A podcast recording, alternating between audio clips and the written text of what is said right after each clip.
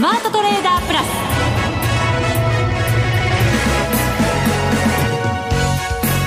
全国のリスナーの皆さんこんにちは。内田まさです。この時間はザ・スマートトレーダープラスをお送りしていきます。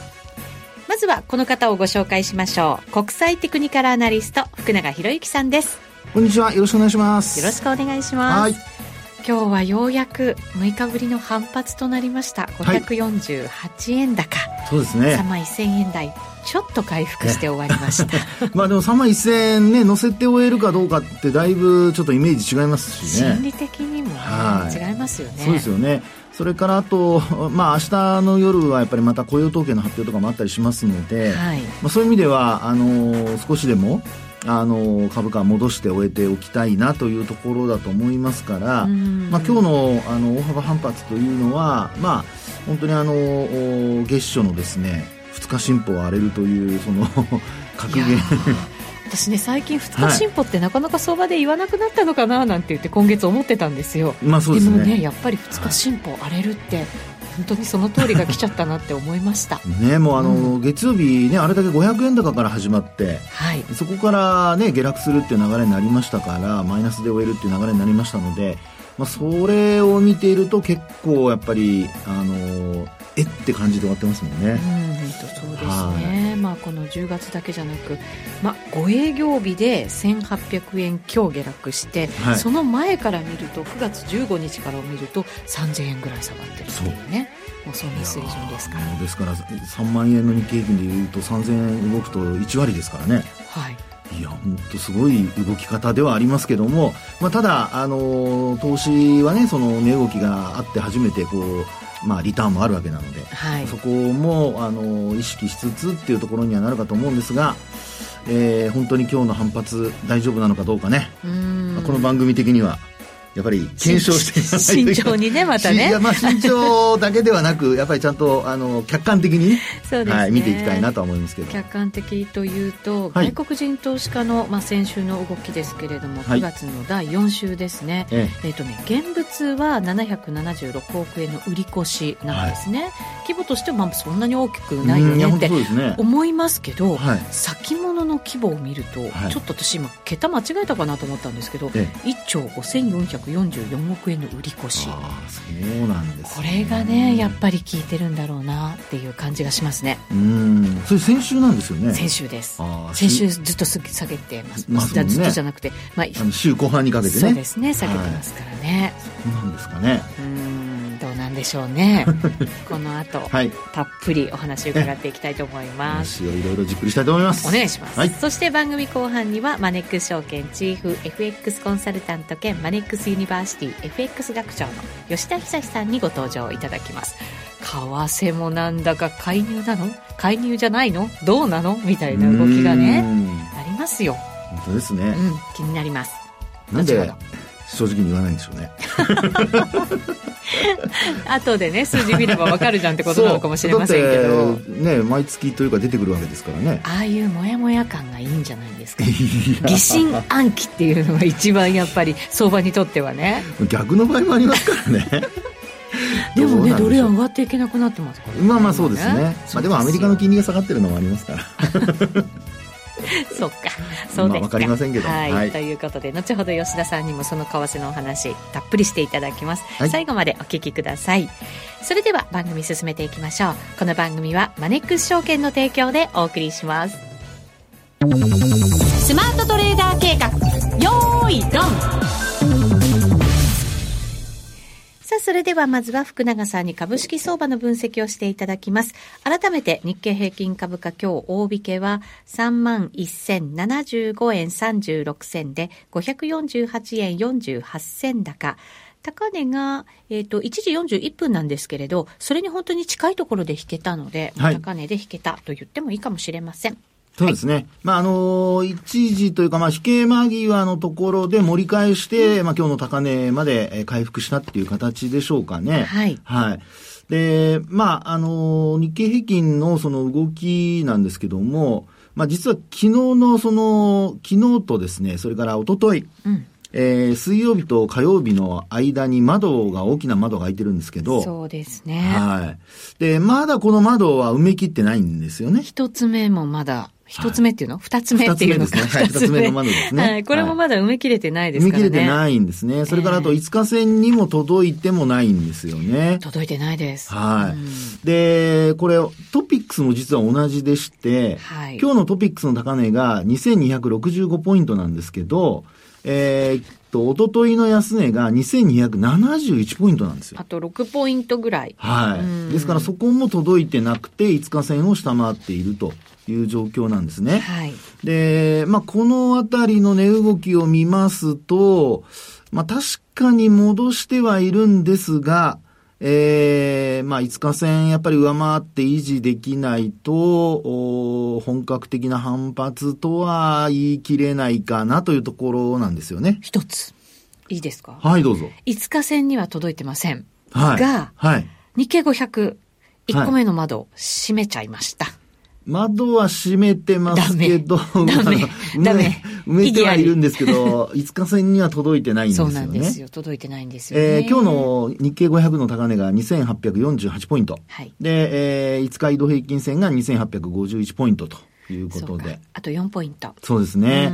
まあですから、あの、日経500が、まあ下落するときも早く、その、例えば8月の中旬の、8月18日の安値を切ったりだとか、まあいろいろ流れとしては、あの、先行して動いてきているっていうところになるので、まあそういう意味では窓埋めというところはですね、一つは、まあ、あの、反発に向けては明るい材料かなというところにはなると思いますね。はい、まあですので、もし、まあ明日、あの、日経平均トピックスが5日線を上回ることができなくても、まあ今の内田さんの話のように、まあ先に窓埋めてるわけですから、まあその状況が、まあ要は先行する状況が続いて、5日移動平均線を上回って終えるとなってくれると、まあ、流れとしてはですね、あのー、少し、まあ、まあ、明日の夜の、あの、雇用統計の結果にもよりますけども、はい、まあ、来週に向けてちょっと明るく、ね、えー、終えることができるのかなというふうには思うんですよね。そうですね。はい。物価がね、CPI がやっぱりアメリカの場合は、ちょっと落ち着きつつあるっていうような動きの中で、はい、やっぱり雇用がじゃあ次どうなるのっていうのはやっぱり一番大きいポイントではありますよね。そうですよね。で、まあ、いずれにしても、その、今週、例えば、あの、アメリカの長期金利上がった要因としては、あの、ジョルツですね。強かったですね。雇用動態調査。えまあ、これ、結果、相当予想上回る、あの、900万人ぐらいでしたかね、はい。というところで、大きく上回ったりしてますので、まあ、やっぱり株式市場は、なんか、ちょっと、弱気に傾いてる感じですよね。これ見てると。そうですね。はい。まあ、金利の、あの、高止まり、ハイヤーロンガーというですね、えー、この話が、なんか、耳に残ってしまって、まあ、これまでのように景気がいいんだから逆に株は買うんだっていうような、まあ、そういう流れにちょっとなってないというね。そうですね。はい、でもね、一時ね、10年債の利回り4.8%つけましたから、そうですね。まあまあそっちでもいいよねっていうね。いや、確かにね。ありますけどね。えー、もう利回り考えるとね、あの株式の、まあ、駅回りとよく比較されたりしますけど、あの、株のリターンよりもですね、えー、債券、これ、安定してるわけですから。そうなんですよ。しかも、キャッシュでもいいんじゃないの？っていうね、感じになってくるじゃないですか。そうですよね。貯金しとけば結構な利率がね、はい、つきますからね。そうですよね。えー、まあ、そう考えると、やっぱりあえて株式市場に置いとく、特にまあ、あの、えー、成長企業の多いとされる、あの、ハイテクグロースっていうところがですね、まあ、なかなか上値を追っていくには、まあ、買いづらいと。まあ、そうですね、日本のそのマザーズ市場が特に、まあ、今日も反発してはいるんですけど、まあ、やっぱりこれまで年初来安値をですね、昨日まで連日で更新してたっていうことを考えますと、はいえー、金利を結構やっぱりマーケットは気にしてるんだなっていうのがですね、えー、分かるというところだと思うんですよね。マザーズはもう本当ここ2年ぐらいにわたって底倍って感じですもんね。はい、長いチャートで見ても。そうなんですよね、えー、で。今日なんとか700ポイント回復してはいるんですけど、あの、700ポイント台っていうのをやっぱり、まあ、上回ったまま維持できないとですね、結構やっぱり上値の重たさというのが、まあ、意識されることになってしまいますので、はい、まあ、700ポイント台をいかに、あの、上回ったまま、えー、来週、まあ明日も、あの、続けてですけど、あの、株価水準をこうね、守っていけるかどうか、うん、まあそこが本当に新興市場なんかもですね、反発につながるのかどうか、あの、継続するのかどうかの、本当明日がすごく大事な、あの、週末になるので、そこをですね、なんとか乗り越えていただかないとっていう感じですよね。そうですね。雇用統計の結果を受けて、はい、じゃあ、えっ、ー、と、10年債の利回り、金利なんかどう動いていくのっていうことになりますよね。そうですね。うん、で、まあ、あの、ま、えー、アメリカの方の金利に関しては、まあ、あの、アメリカ株との連動性だとか、まあ、その辺っていうところにはなると思うんですけど、一方で、日本株に関して言うとですよ、はい、昨日の大幅安で PR がなんと15倍割ってるんですよね。ほはい。それで割安感を感じてくれるかどうか。そう。ですから、本当にあの、10月以降のですね、まあ、下旬から、今月下旬から、決算発表が始まりますし、明日、もうね、いつも、あの、えー、先行して決算発表を行っている安川電機。はい、引け後ですかね。ねはい、出てきますので、あの、安川電機は、あの、2月決算ですかね。はい、はい、そうです。ですので、まあ、そのあたりの、あの、決算1ヶ月早く出てくるということで、まあ、想定為替レートの、その、まあ、為替の差益分ですかね、期待されるのは。うん、まあ、それがどのぐらい業績を押し上げるかであるとか、あるいはそれに加えて、あの、まあ、トップラインとか言われる売上のところですよね。そうですね。はい。そこがちゃんと出てるかどうか。プラス、今も中国の比率ってそんなに高くなくなってきてるものの、それでも中国関連みたいなね、見られ方しちゃいますから、これだけ中国のやっぱり景気というものに不安感がね、漂ってる中、はい、どうなのよっていう、やっぱりその受注のところとかね。そうなんですよ。注目されますよね。まあ、製造業ですとね、今内田さんが話をしてくれましたように、まあ実績だけじゃなくて、受注残がどれだけあるかとか。それが、あの、この先の売り上げにね、つながってきますからね。そうですよね。ですから、受注、受注残が。言いづらそうですね。いやいや、受注残。もう何度も意地になって、あ、違う。ですから、このですね、受注残が、はい、あの、まあ、これまで、あの、前四半期よりも伸びてるとかね。そうですね。そうすると、やっぱりちょっとね、はい、株価の動きって変わってきそうですよね。そうですよね。まあ、ですので、そういったところも、あの、まあ、決算発表の数値を単純にこう、結果を見るだけではなくて、実績を見るだけではなくて、今後の動向もちゃんと、まあ、見ておかないといけないと。はい。その辺が、あの、為替の差益とか、そういう、あの、さ、さ、えー、差損益ですね。だけじゃなくて、えー、実際業績がいいのか悪いのかを判断する重要なポイントになってきますので、はい、そこをですね、しっかりと見て、そこがもし、あの、期待通りであれば、うん、まあ、やっぱり時間外の、あの、もう、あの、取引なんかもね、最近皆さん、あの、フリーで、えー、見られると思いますので、まあ、その辺でも株価が上がってるか下がってるかっていうのも判断できますし、そうですね。はい。まあ、そういったところをですね、もうあの、あっという間に、本当10月も、あの、今週終わって、うんで、10月も今週終わって。いやいや、10月の第1週が明日で終わるじゃないですか。もう、気が早いなとにかく終わらせようとして。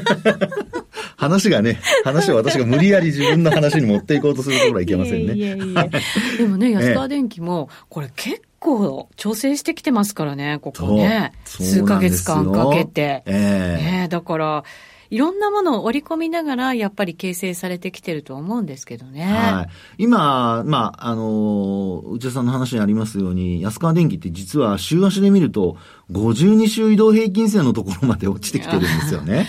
ね、そうなんですよね。はい、まあ、ですから、まあ、一つの判断材料としてなんですけど、あの、安川電機だとか、それからあとは、まあ、小売業なんかもこれからまた出てくると思いますので。続々です。はい。ですので、そのあたりの、やっぱり決算発表を見て、で、先ほどお話しした、やっぱり日経平均のその PR が、14倍台っていうのが割安なのかどうなのかですよね。そうですね。はい。で、割安だとなれば、まあ、あの、もう一度こう買い直されるっていうことが期待されるわけですよ。はい。で、一方で、あの、割安じゃないっていう話になると、これ、期待が、まあ、現実にならないってことなので、うん結構シビアな問題になってくるんですよね。これもう、要は、あの、株価がその後上がらない、買ってこないと。はい。で、ちなみに、PR が14、14倍台なんですけど、昨日の PR は14.68倍なんですけど、うん、なんと EPS いくらだと思います？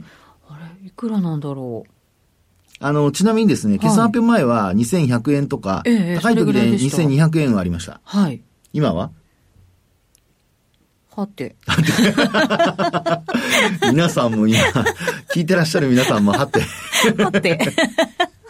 まあ、いいタイミングでしたけど、あのですね、はい、実はこれ、計算、逆算してみると、はい、なんと2054円ですよ。ちょっと声裏返っちゃいましたけど。だから100円ぐらい落ちてるんですよ。5%以上、ね。落ちましたね。ね。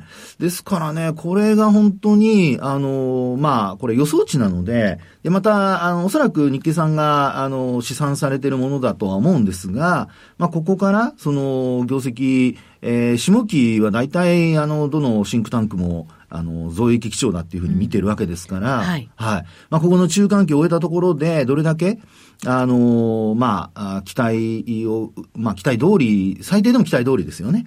というような決算が出て、で、EPS が、まあ、上昇して、PR がさらに割安になってくるという形になっていきませんと、ちょっとですね、本当にあの、崩れ方が、あの、まあ、まあ、崩れ方というよりも、崩れたまま戻らないというですね、そういう状況になりかねないので、はい、そこは皆さん、あの、ご自身がお持ちの銘柄も同じことが言えますから、ご注意いただきたいなというところでございますね。そうですね。短期的にもあの先日ファーストリテイリングユニクロの月次があまり良くなかったよねって言って、バンとこう売られるとかっていう。ね、あれも理由としたら、まだまだ暑いから、秋冬物がなかなか売れないんだよねっていう、はい、そういうことだと思うんですけれど、短期目線で見れば。そうですよね。ですけど、やっぱりすごく過敏にそれ反応しちゃったりしますから、はい、氷の決算これから出てきて、予想通りに、やっぱり数字で出てきてくれないと、はい、なかなか反応厳しくなるってことも考えておかなきゃいけないわけですね。その通りです。ですから、事前に、まあ、まず株価が買われてるかどうか、はい、それから、あの、業績予想がどうなってるか、で、業績予想も一つだけ見るんじゃなくて、まあできれば、あの、見られるところはもうできるだけ見て、で、比較をして、で、あの、傾向として強気で見ているのか、まあそうじゃないのか。で、強気で見ているときに予想に届かないと、やっぱり売られますよってことになるので、うん、まあ、その辺をですね、まあ一つ、えー、この放送をもう一回聞き直して、はい。ね。うん。こう、どうやってアプローチするかも考えながら、しっかりと、チェックしていただきたいなというところでございます。そうですね。はい、今回だから業績ずいぶん、あの、注目浴びるかもしれませんね。そういう意味では、ね、だと思います。はい。守りながら。はい。しっかり。守りながら損失をあの出さないように。うん、本当そうですね。はい、そういう時期なのかもしれません。はい。以上、スマートトレーダー計画、用意ドンでした。続いては、マネックス証券からのお知らせです。人生100年時代という言葉を聞いたことはありますか？超高齢社会に突入している日本では、一人一人が資産運用で老後に備えることが必要と言われています。そこでマネック証券では資産形成を始める前に金融資産について理解を深めていただくためにマネユニアカデミーを開講しました。近年話題になっている米国株と暗号資産、FX、そして日本株についてそれぞれ包括的に学べる4コースをご用意。どちらのコースも体系的に学ぶことが可能で、初心者にもわかりやすい講座です。取引方法やリスク、情報収集のコツや最新の動向など、資産運用を始める前に知っておきたい内容を、教科書とウェブ動画を活用して、いつでもどこでも学ぶことができます。講師として、米国株コースは、マネックス証券チーフ外国株コンサルタント兼、マネックスユニバーシティシニアフェローの岡元兵八郎。暗号資産コースでは、マネックスユニバーシティ暗号資産アナリストの松嶋真倫。FX コースでは、マネックス証券チーフ FX コンサルタント兼マネックスユニバーシティ FX 学長の吉田恒。日本株コースでは、マネックス証券専門役員チーフストラテジストの広木隆その他、豪華講師陣が担当します。わからない点はメールで何度も質問することができ、サポート体制も充実。あらゆる情報から有効に活用できる知識を身につけませんか？マネユニアカデミーは有料の講座です。マネックス証券の講座をお持ちでなくてもお申し込みいただけます。まずは本講座を受講いただく前に、無料の体験講座で講義の進み方や雰囲気を体験してください。この機会にぜひ、マネユニアカデミーで検索。マネックス証券株式会社金融商品取引業者関東財務局長金賞第165号。ザ・スマートトレーダープラス。今週のハイライト。それでははここからのゲストをご紹介します。マネックス証券チーフ FX コンサルタント兼マネックスユニバーシティ FX 学長の吉田恒さんです。よろしくお願いします。よろしくお願いします。お願いします。ドル円現在148円92銭から93銭ぐらいで取引となっています。一回なんですよね。今日148円の20銭ぐらいまで下がったんじゃないですか。うん、ありました。ね、結構なんか昨日からボラティリティがね。まあ。なんかじゃないですか。以前から比べるとボラティティガクンと落ちちゃってようやく昨日あの介入があったかないかみたいなのでねあの瞬間的にこう150円から147円台まで下がるみたいな感じで。冷やしで見てもでも下髭長いね。はい。ローソク足になってます、うん。まあ、介入はね普通はなないんだろうなと昨日の場合ね。で介入じゃないかもしれないっていう見方、うん、去年って介入あの3回やってるじゃないですか、はい、去年で9月22日10月21日10月24日の3日やってるんですけれどもみんな介入やった日って5円ぐらい下がってるんですよ、うん、ボーンとね。さすがに9月22日が2兆円ですか？それで10月21日5兆円とかって、うん、そんな巨額のねドルで入ったらそれは5円ぐらい下がりますねって。大体まあその後ね落ち着くとこうおしめが入って2円ぐらいの下髭残しちゃうんですけれども、はい、だからところが今回って150円から147円のあの40銭とか50銭ぐらいまで下がって。3円ぐらい。2円の2円560銭ぐらいでしょう、うん、だから介入があった時のボラティリティとはちょっと違いますよね。規模が小さかったとしてもまあそうじゃないかもしれないそう、ないんじゃないかなって。で、去年の場合でも、介入があったかどうかって、こう、推計する方法っていくつかあるわけですけれども、はい、一番早く推計するのって、日銀の資金需給を使ってやるっていうので、2日後ぐらいでね、はい、2円予備後ぐらいに分かるわけですけれども、で、去年の10月21日のやつなんていうのは、あの、結構ね、ぴったし当たってるわけですよ。5兆円以上でしたね、みたいな感じで、あの、資金需給の推計からやってて、実際5兆円以上だったじゃないですか。だから、あれで見ると今回まだねあのあったかないか全然わかんないぐらいなあの感じですのでそうであればあのなかったかあったとしてもちょびっとしかやらないかそんな感じですよね、うん、まあいろいろなんか個人投資家含めてポジションがね随分変わってましたよね。上の方だとショートポジションかなり溜まってきていて下の方だとロングのなんか買いがね差し伸べが入ってるみたいな すごい両極端のポジションがねなるほど。あの出来上がってるなんて話もありましたけど、うん、まあそれにしたってこれだけワンウェイであの上がってきて150円つけてるわけですから、はい、あのトータルで見てやっぱりドルロンが多いですよね。うんそうですよね、うん、そうするとまだまだやっぱり上の方向で吉田さんも見てるってことになりますか？全然全然僕なんていつ終わっても全然おかしくないなと思ってるし、うん、あの予想以上に上がってきてんなっていうふうにしか思ってないしそうですか、えー、こんな150円を超えるなんて全然思ってなかったしあのいつあの終わってもうあのおかしくないっていうふうに思っていてその考えて何も変わってないですね。予想外にだからアメリカの金利がそうそうそうそう。で、そのバックにあるのって、予想以上に景気が強いっていうね。はい、これって、あの、前回、先月この番組に出た時も話したかもしれないですけれども、7、9月期って、それこそアトランタ連銀の、あの、予測モデル、GDP ナウからするとですね、一時期5.9%とかで、新興国並みのね、成長率を最新でも僕、あれ、あのずっと細かくチェックするんですけれども、で、今週も、あの、一回更新されたのかな。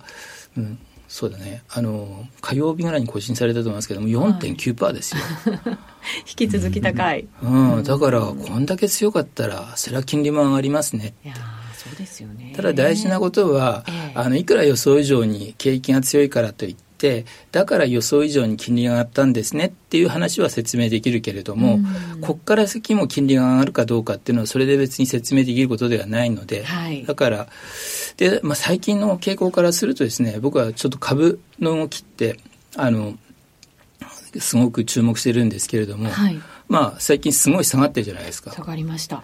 で、株って言うまでもなく、その景気の先行指標の一つなわけですから、で、あの、よくね、あの今年の3月とかに金融システム不安とかこう広がった時にあの、これはもうやっぱり年後半にもリセッションに転落するねとかって話になってたじゃないですか。はい、で、金利もすごい下がって、だから早ければもう6月とか7月にもね、FRB は、あの、利下げに転換せざるを得ないね、みたいな話になったじゃないですか。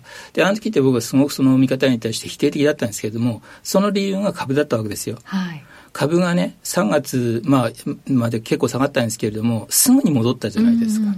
すぐに戻って3月の半ばぐらいでもうそこを打っちゃってダウでもナスダックでもその年初来の高値圏ぐらいまで戻るわけですよ、はい、だから景気の先行指標である株価がこんなさあの年初来の高値圏推移している中でねそんな景気後退になるっていう話にはならないだろうと。株が間違ってるのかそうでなかったらそれはリセッション予想っていうのが間違ってんだろうなと思ったらリセッションどころかさっき言ったみたいに、はいあの5%成長みたいなねそうですね。話になってきてそれってまさに今はちょっとね株がなんそうその時と逆なわけですよ、え。その時と逆で今回はあの株がこうやって下がってきてるじゃないですか。でもっと下がるようだったら、うん、景気の先行指標である株価はあの先行きね景気減速を、はい、つまり7月期はあの GDP なウのようにあの4%とか5%の成長になるのかもしれないけれども問題10、12月期ですよね。で例えば一部のメディアのねあのエコノミストのあの、えー、今後のアメリカ経済予想なんかでを見るとですね、はい10、12月期って0.5%に減速するっていう予想になってるわけですよ。え、そんな小幅になっちゃうんですか？そう。でなおかつ来年の1、3月期っていうとゼロ成長みたいな予想になってるわけですよ。でまあ、エコノミストは、はい、あのそれこそさっきお話したみたいに今年の前半はねあの年内にリセッションに転落するとかっていう予想もあったわけだから、はい、今回も間違ってるだけかもしれないんですけれどもあの今年の前半とあの足元の違いっていうのはさっきお話した株ですよね。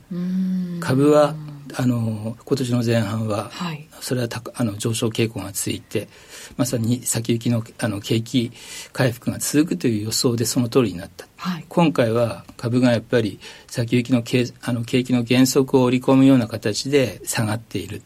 でじゃあその理由は何かっていうとこれはエコノミストたちがあのその10、12月期のね景気が減速する理由としているわけですけれども金利が上がりすぎてるってことですよね。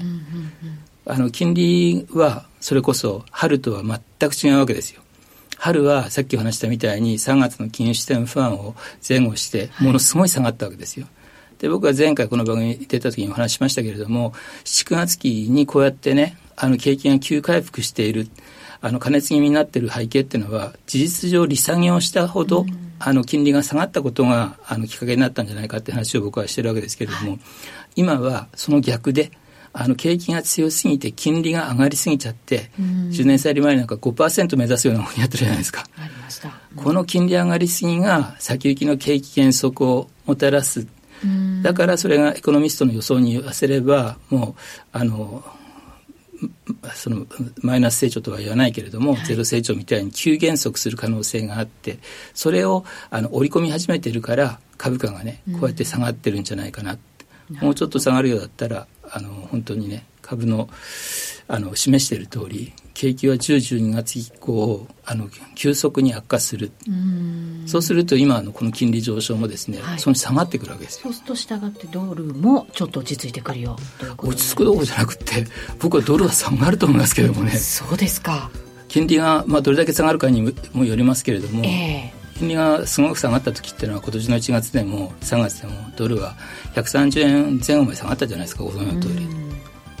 金融政策の方向性の違いなんて全然関係なくて、はい、アメリカの金利が下がればドルは下がるのでそれをこれからやるんじゃないかなと僕は思ってますけどね。わかりました。ここまでは吉田さんでした。ありがとうございました。ありがとうございました。あっという間にお別れのお時間です。今日のお相手は福永博之と内田まさでした。それでは皆さんまた来週。この番組はマネックス証券の提供でお送りしました。